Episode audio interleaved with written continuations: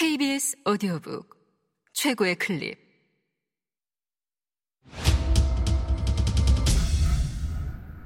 KBS 오디오북. 백년 식사. 대한제국 서양식 만찬부터 케이푸드까지. 저자 주영하. 일부. 개항의 식탁 이국 음식과 만남 개항 나라의 문을 열다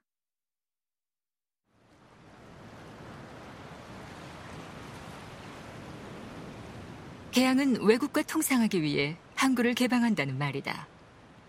그러나 19세기 중후반 중국과 일본에서 이루어진 개항은 엄밀히 말하면 서양 열강이 불평등 조약을 맺고 강제로 특정 항구를 개방한 일을 가리킨다. 불평등 조약에 의해 개항된 항구를 조약항이라고도 부른다. 영국은 1842년 제1차 아편 전쟁 이후 중국과 불평등 조약을 맺고 홍콩을 자국의 영토로 삼았다. 미국은 1854년 일본을 협박해 시즈오카현의 시모다와 홋카이도의 남부에 있는 항구 하코다테를 조약함으로 얻었다. 서양을 흉내낸 일본은 1876년 조선과 강화도 조약을 체결하고서 일본 상인에 대한 치외법권을 인정하는 개항장으로 부산, 인천, 원산을 확보했다. 일본은 자국 식품은 물론이고 서양에서 수입한 식품을 관세를 내지 않고 조선에 수출했다. 조선은 1882년 5월 22일 미국과 1883년에 독일 및 영국과 1884년에 러시아 및 이탈리아, 그리고 1886년에 프랑스와 수호 통상 조약을 체결했다. 조약 체결 후 서양의 외교관, 선교사, 여행가, 상인 등이 중국이나 일본을 거쳐 조선의 개항장에 도착했다.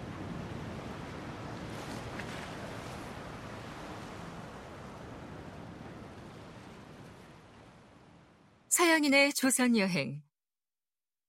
그들 중에는 귀국 후에 조선 방문의 경험을 여행기로 집필해 책을 낸 사람도 적지 않았다.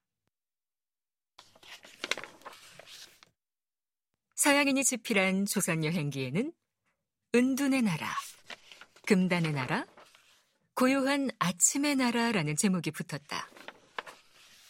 그들에게 조선은 중국과 일본보다 덜 알려진 나라였다. 조선을 방문한 서양인들은 이국에서의 식사를 걱정해 필요한 식품을 직접 싸가지고 왔다. 1888년에서 1889년에 조선을 여행한 프랑스 여행가이자 지리학자 샤를루이 바라는 프랑스를 떠나면서 와인을 비롯해 보르도 항구 근처의 공장에서 만든 푸아그라 통조림까지 챙겨왔다.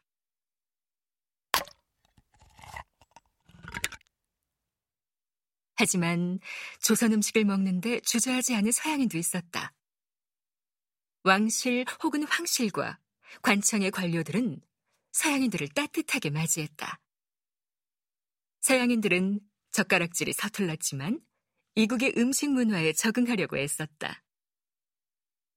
낯선 조선 음식을 대하는 그들의 어색한 분위기를 눈치챈 동방 예의지국 사람들은 서양인 요리사를 초빙해 서양 손님에게 서양 음식을 대접했다. 조선인의 외국 여행 조선 왕실은 1897년 10월 12일 통치 체제를 황제 중심의 전제 군주제로 바꾸고 국가의 이름을 대한제국으로 바꾸었다.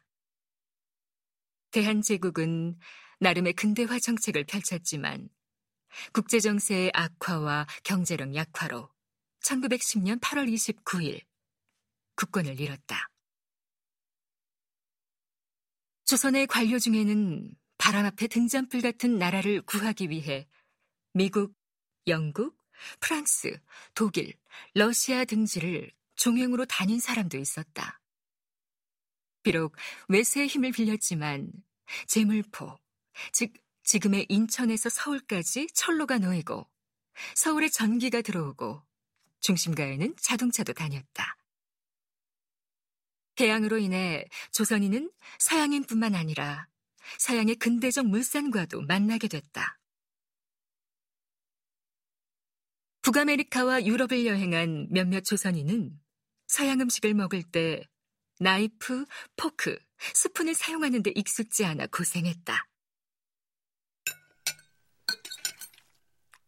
그러나 서양식 식사에 대한 생소함도 오래가지 않았다.